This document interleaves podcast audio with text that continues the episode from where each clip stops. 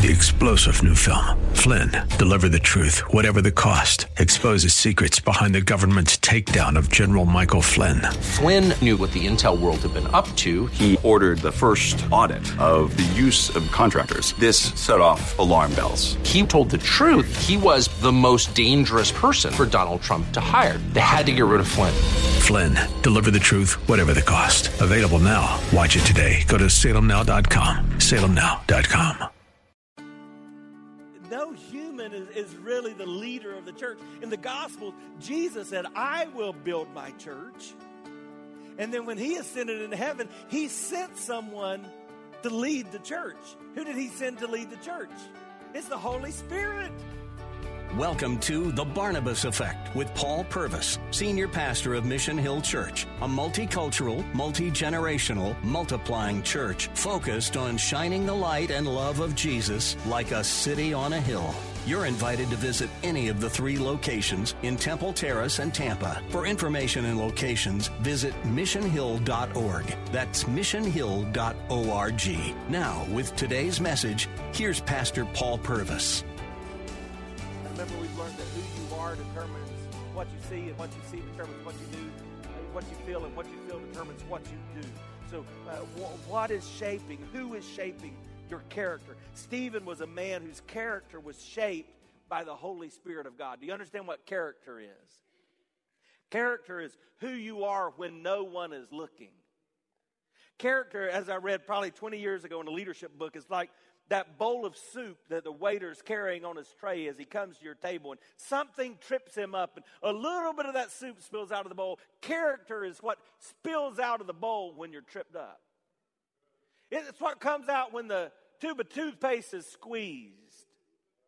John Wooden put it this way the legendary basketball quote, coach. He says, Be more concerned with your character than your reputation because your character is what you really are. Your reputation is merely what others think you are. And it's easy for those of us like us who hang out periodically in places like this to, to put on a mask and let people think we're something, but our character is who we are, and it will ultimately and always come out.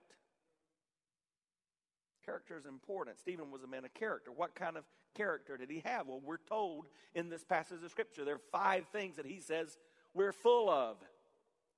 Some of you on your way to church, your spouse turned to you this morning and said, You are full of, and they said something else. Those are not the things we're going to talk about right now. Let me just give you these five things that he said. He was full of faith. He was full of faith. We must be full of faith. Every one of us is placing our faith in someone or something.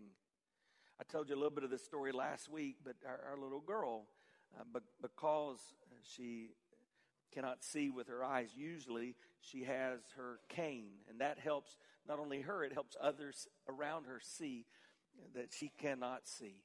And so um, last week, after a quick trip to South Carolina, we'd stopped at a gas station, and Kimberly, we'd left her cane in the car because it was just a, a quick trip in and out, and and so they were coming out of the door, and a man held the door, but I think he didn't understand that Anaya couldn't see, and so he let it go a little too soon, and it, it hit her.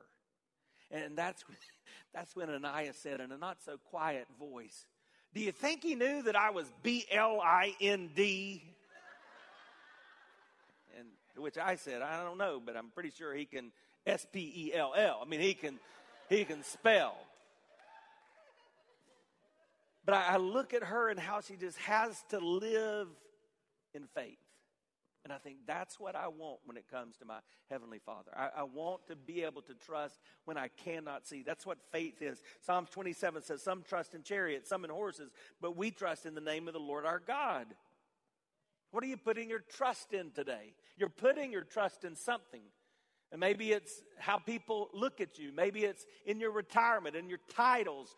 Maybe it, it's in your family, or, or maybe you're living. I, I, I fear a lot of parents today are, are living through their children. So they want their child to be the athlete or the musician or whatever that they never were. And so they're pushing them beyond because they're living through them. Their trust is in them. Jeremiah 17, 5 says, Thus says the Lord, cursed is the man whose trust is in man and makes flesh his strength, whose heart turns away from the Lord. Simple faith is a relationship in which we trust wholly in God. I trust in the Lord with all my heart. I lean not into my own understanding. In all my ways, I acknowledge Him, and He directs my path. I, I, sat with a couple yesterday and just facing a difficult health battle. And as we cried together, we said, There's one thing about it when you come to a place where you know that ultimately you can't totally depend on the doctors, you have to totally depend on Jesus. 1 John 5 4 says, Everyone who's been born of God overcomes the world, and this is the victory that has overcome the world our faith. I want you to understand if you're going to make it in this world, if you, if you want your face to be so inwardly adjusted, if you want a facelift from the inside out, you understand it's got to be driven from faith. Now, in chapter 7, we're going to see next week, Stephen's faith is exercised. We see that he has faith in the sovereignty of God. We see that he has faith in Jesus, the Messiah, and we, we see that he has faith that the Holy Spirit is present. We'll talk about that more next week. But faith is simple trust, regardless of the circumstances, regardless of the consequence. He was full of faith. And then, secondly, he was full of the Holy Spirit. We must be full of the Holy Spirit. Three times we see it says Stephen was full of the Holy Spirit.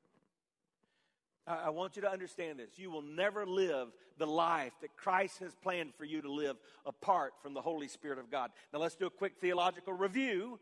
When do we get the Holy Spirit of God? It's when we begin a relationship with Him. So, every Christ follower is filled with the Holy Spirit. But there's a problem we leak.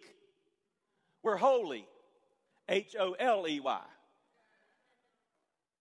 So the Holy Spirit needs to regularly fill us. How do we know this? Because in Galatians 5, we see that there is a difference between walking in the flesh and walking in the Spirit.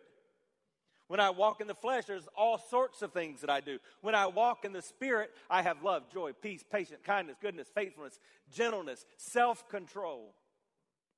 And, and so, one thing to do, just to ask if I'm filled with the Spirit, do all of these things reflect my life? Now, I want to give you a quick pop quiz.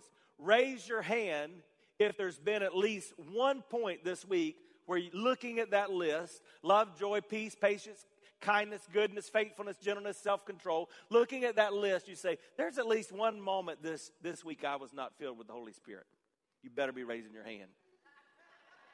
Because you leak. You leak, I leak, we all leak. All right?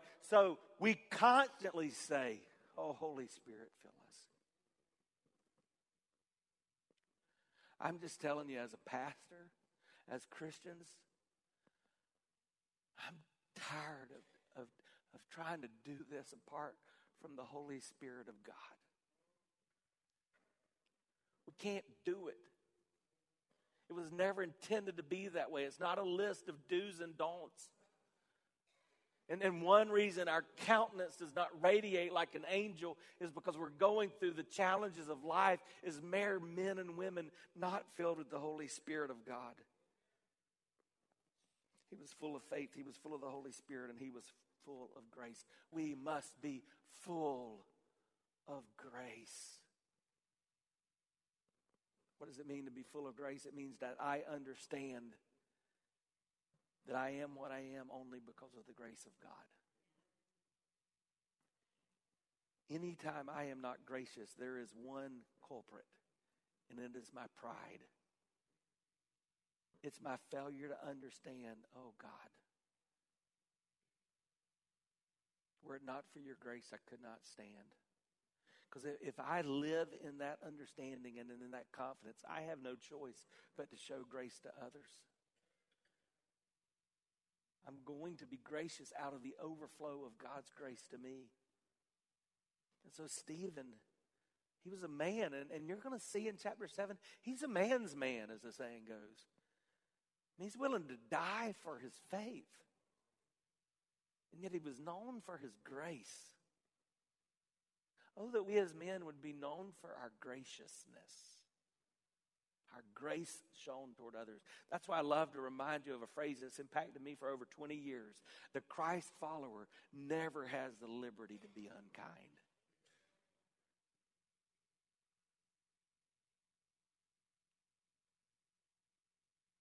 When we do that, we're guilty of sin and, and pride, and we've not, we, we've leaked of the Holy Spirit.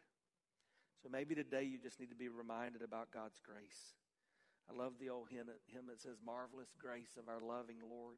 Grace that exceeds our sin and our guilt. Yonder on Calvary's Mount outpoured, there where the blood of the Lamb was spilt.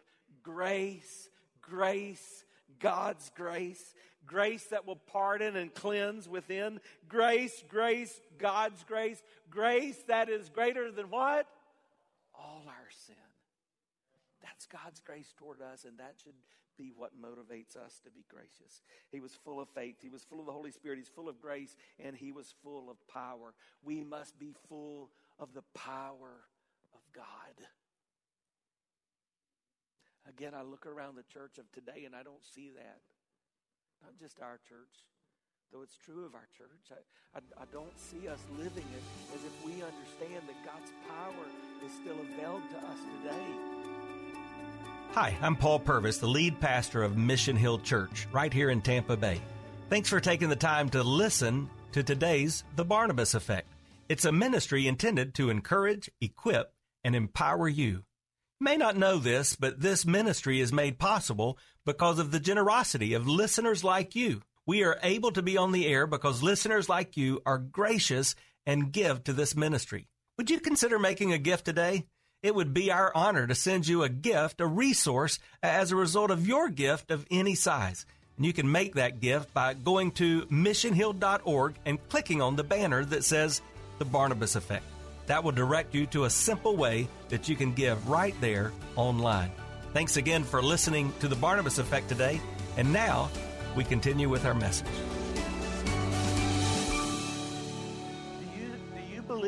Power of God is still at work in our world today? Do you believe what Scripture teaches that, that the same power that conquered the grave is available to us? See, somehow we act as if we think what took place on the pages of Scripture, the God of the New Testament, is a different God than the one we serve today. That's just not true the Jesus of the Bible, the Holy Spirit that we see in the book of Acts, is the same Holy Spirit that empowers and leads and fills us today. And His power should be evidenced in our lives. God's presence was evident in what Stephen did. We're introduced to him because he was chosen to serve. But it doesn't take us long to see that's not all he does. It says there were miracle and wonders done by him. The truth is, we should be willing to serve. And you need to be aware that your church, and we're not alone, it's like every church, but your church needs more people to be willing to serve. I'm thankful today that we're able to live stream and, and that our other campus, Mission Hill Six Mile, is able to be a part of this service. But the reality is, we have a couple of camera operators that are vacant today. We need people like you to serve. And you may have to serve in things that are not your primary skill and in your area in which you don't feel most gifted. That was Stephen. He was willing to help with the widows. But here we're going to see that he also lived his life full of power. And the power of God flowed through him. God used him in a mighty way. And the power of God that was working through him was simply evidence that he had been in the presence of God. I, I want you to tell something. I want you to hear something, though.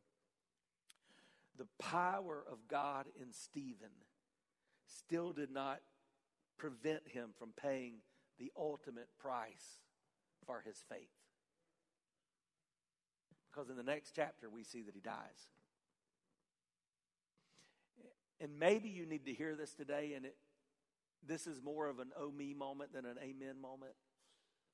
But sometimes God gives us his power that we might trust him through the storm, not so that we might be delivered from the storm.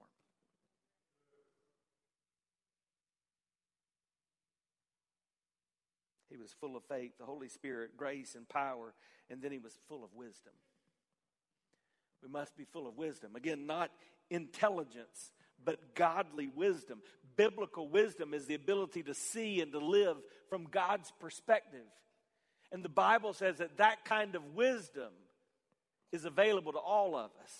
How do you get that wisdom according to the Bible? How do you get that wisdom according to the Bible? You just ask. James chapter 1, verse 5 says, If any of you lacks wisdom, let him ask God, who gives generously to all without reproach, and it'll be given to him. I, I love what it says in Proverbs 1 7 as well. How does a man become wise? The first step is to trust and reverence the Lord. Not just knowledge. Most of us are educated beyond our obedience, but wisdom, living with the inside of God in our lives. So let's say these together. He was full of faith. Say, full of faith. He was full of the Holy Spirit. Say, full of the Holy Spirit. He was full of grace. Say, full of grace. He was full of power. Say, full of power. And he was full of wisdom. Say, full of wisdom. Now, how do you get full of something? I want you to understand today you'll never be full of one thing until you've been emptied of that which was in its place. And you'll never be full of the things we've just talked about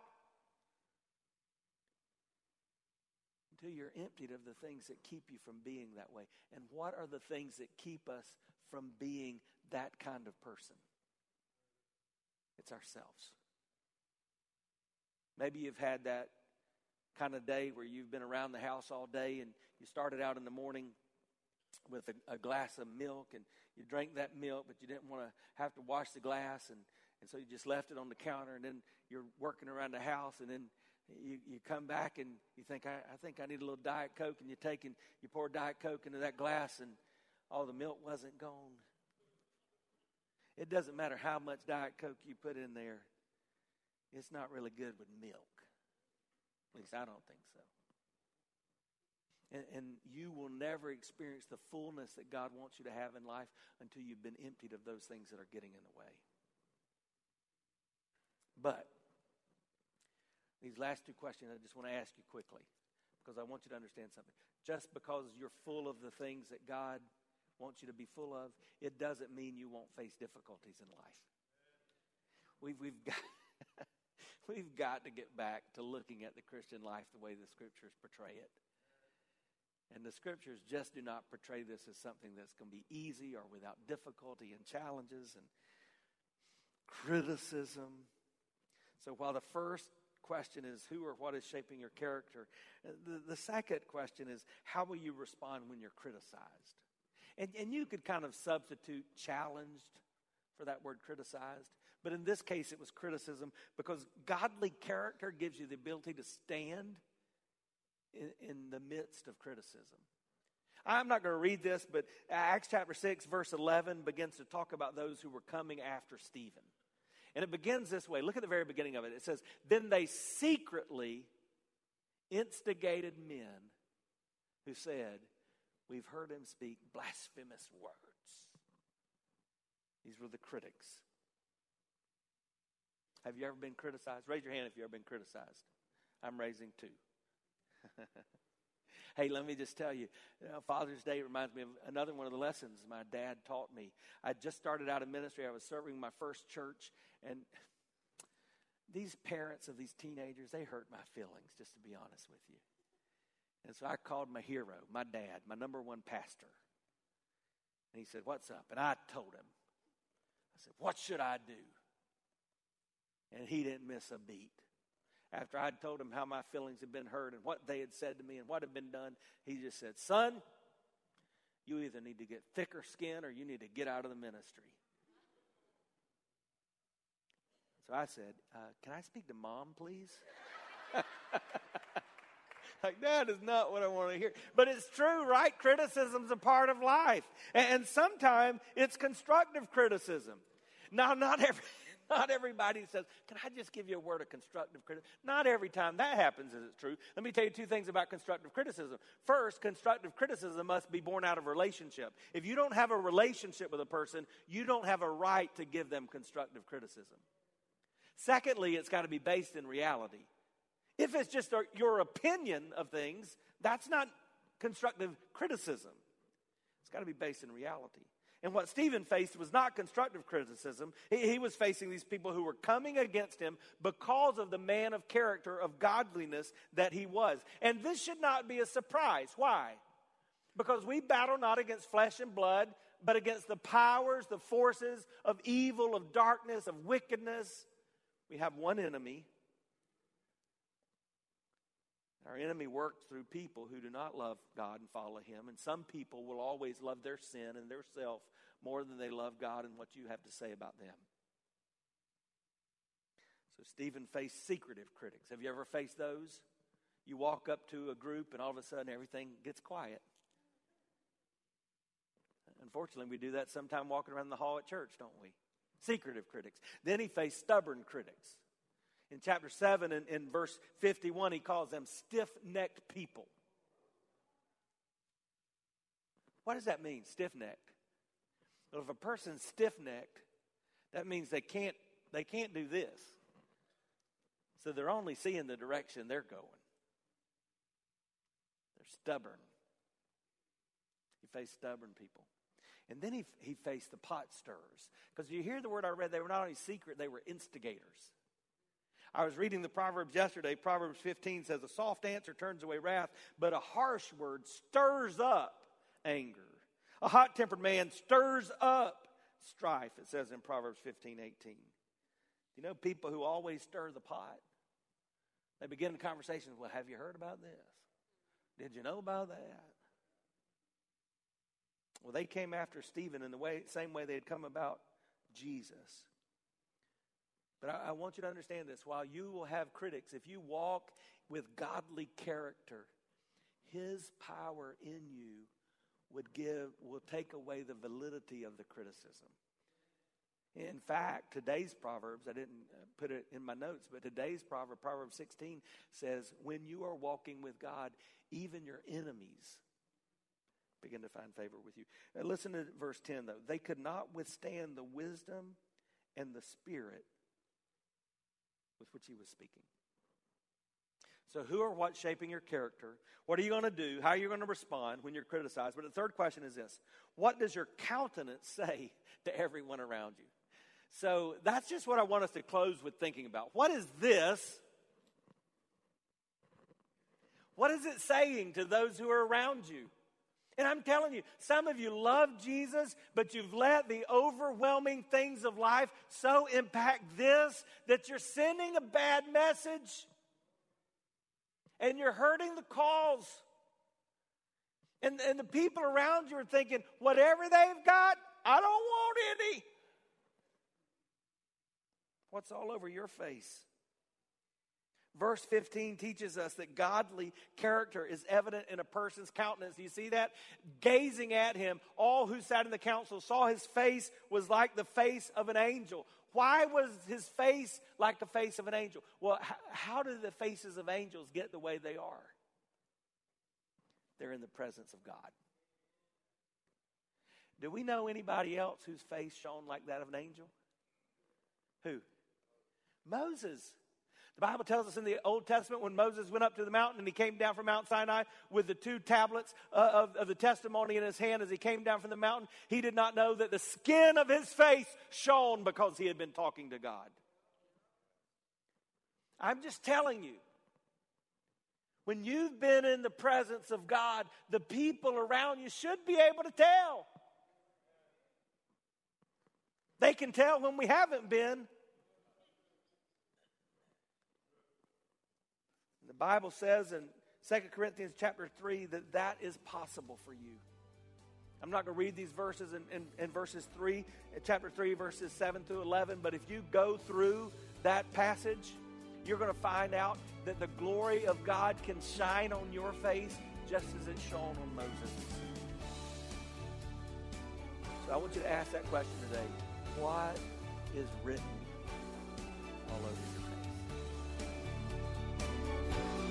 You've been listening to The Barnabas Effect with Pastor Paul Purvis. The Barnabas Effect is here to provide listeners like you with biblical truth and spiritual encouragement. But it can't be done without your financial support. Go to missionhill.org and click on the Give tab. Your financial support helps us reach those seeking truth about God and themselves. Thank you for giving at missionhill.org. And join us weekdays at 9 a.m. for The Barnabas Effect with Pastor Paul Purvis on Faith Talk AM 570 and 910.